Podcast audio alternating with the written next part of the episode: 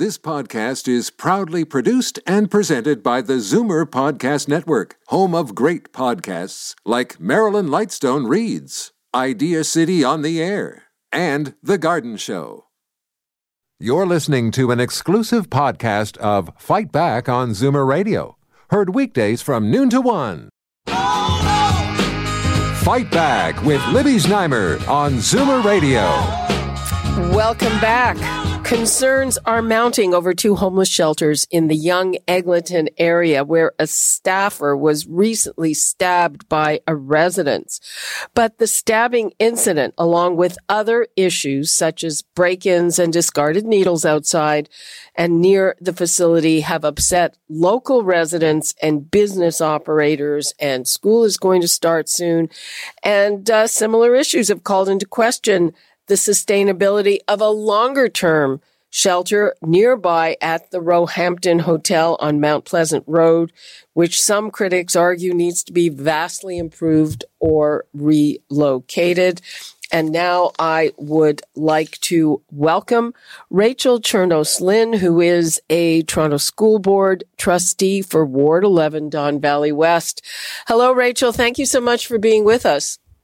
Thank you for having me this afternoon. Okay, uh, uh, tell me about a letter that you sent uh, uh, and outline some of your concerns with this, please.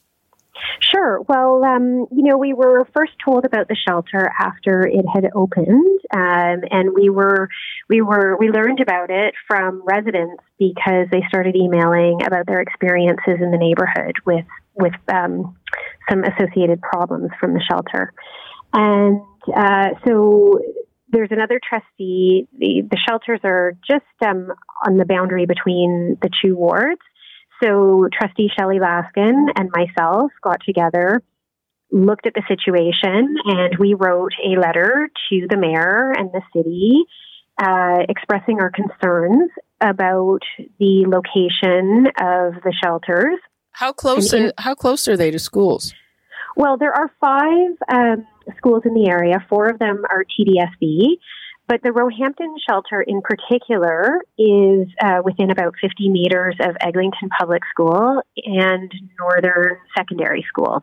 So there are over 2,000 students just uh, within 50 meters um, of that particular shelter. And then the two on Roehampton are one building away from North Toronto Collegiate um, across the street from St. Monica's, which is a Catholic school, and then John Fisher is one block up, which is another TDSB elementary school. So there are five schools right in the vicinity. So lots of students will be going back to school, as you know, on September 8th, and in that in that area of those shelters. But in particular, the Roehampton one is is really very very close and sandwiched in between two schools. And what's your sense of uh, whether authorities? I mean, I saw the the mayor responded as usual. He said there has to be a balance or whatever, and there's been some stepped up security. Um, so it, there have been some measures put in place since the opening of the shelter, since um, with with lots of advocacy on the part of um, trustees like myself, but also many many community members who have been advocating, as well as the city councilors. Um, I know in particular, I have been dealing with my city councilor Jaye Robinson, um, and she is working very hard to try and make sure uh, that that we are that they are the city is responding to to this crisis. So, um, community safety teams have been instituted and they walk around the area 24 7 and they pick up hazards like needles um, and they address any inappropriate activity, uh, but they are not police. Uh, there is a corporate security mobile patrol. They are working on getting more and more cameras up. Um, I know there are cameras out that have been put out just outside the Roehampton. Um, they're putting things like a an outside space at the Roehampton, like some sort of deck, so that the residents in that shelter will have their own outdoor space uh, on their own premise, which would be helpful.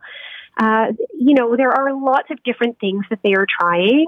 Um, and and those help mitigate risk for sure, but it isn't really a necessarily um, a perfect situation. I would say. Well, okay, I, let me give the numbers out again. I want to know what people think the balance should be when you bring something like a homeless shelter into a neighborhood. And uh, people agree that there has to be something done in the midst of the pandemic. And i have to say is we have one here and it's from long before covid-19 ever hit. Um, i'd say rachel you are fortunate in that your city councilor and also Josh, Josh Matlow seem to care. Our city councilor, uh, Joe Cressy, like won't even respond. Uh, we've had incidents and uh, they completely, uh, I don't know, I think it's ideological probably, but uh, absolutely doesn't care. And, um, you know, I hope that it doesn't take a uh, stabbing. We have the tent city that was removed finally from uh, from Nathan Phillips Square is now here, and there's mm-hmm. absolutely no move to do anything about it. Um, so I'd like to give the numbers out again to see if people are thinking about this and, and what the right balance is. 416-360-0740, toll free 1-866-744-740. I'm talking to Rachel Chernos-Lin, who is a school trustee um, for the Toronto District School Board, and it's about problems brought about by some shelters right in Midtown Toronto in the Yonge Eglinton area. And, you know, you've talked about all this mitigation, but, but really, I'm assuming you just want these things moved, right?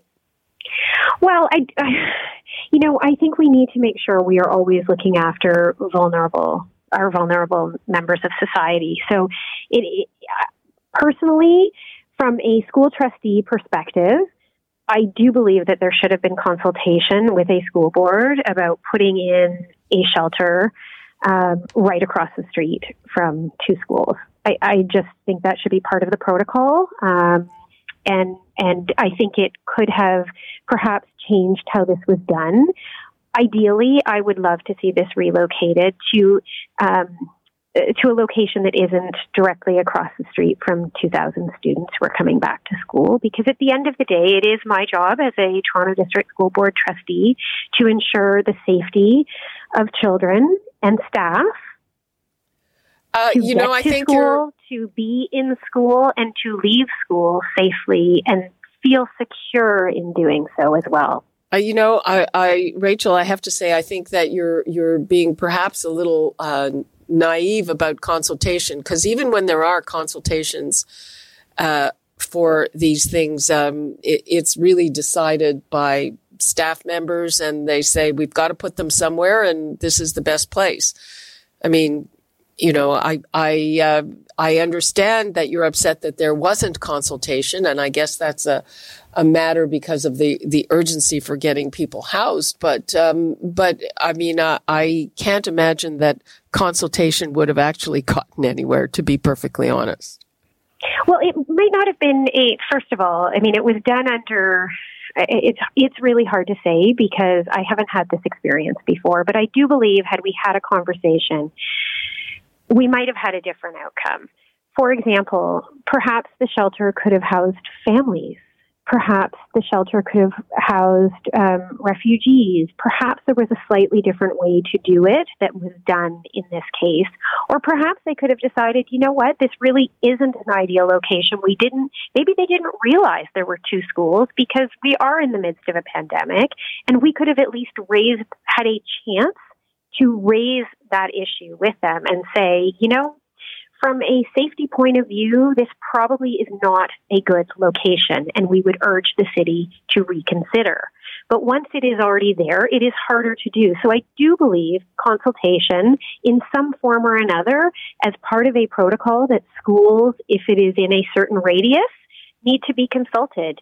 You know, we we cannot put in a shop selling marijuana in this location because it is too close to a school.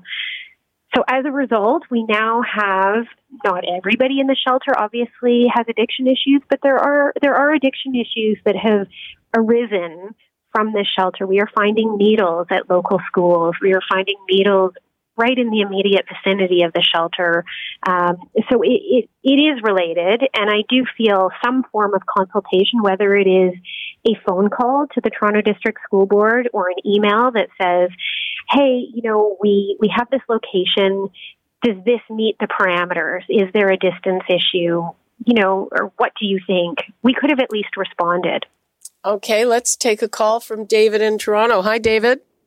Hi, how are you today? Fine. How are you? Go ahead. Good, good thank you.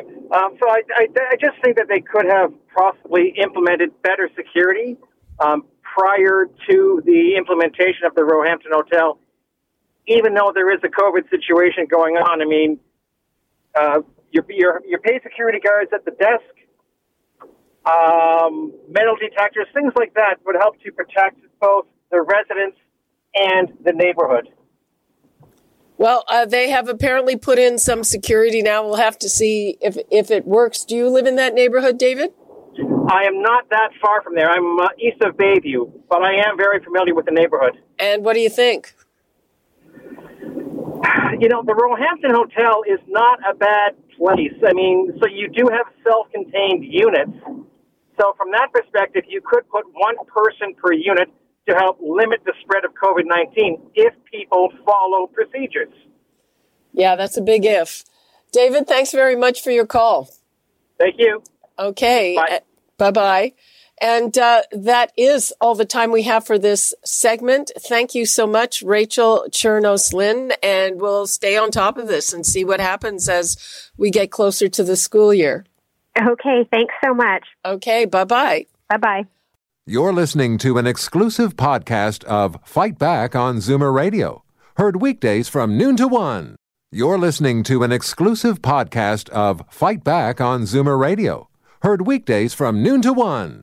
You're listening to an exclusive podcast of Fight Back on Zoomer Radio, heard weekdays from noon to one. This podcast is proudly produced and presented by the Zoomer Podcast Network, home of great podcasts like Marilyn Lightstone Reads. Idea City on the Air, and The Garden Show.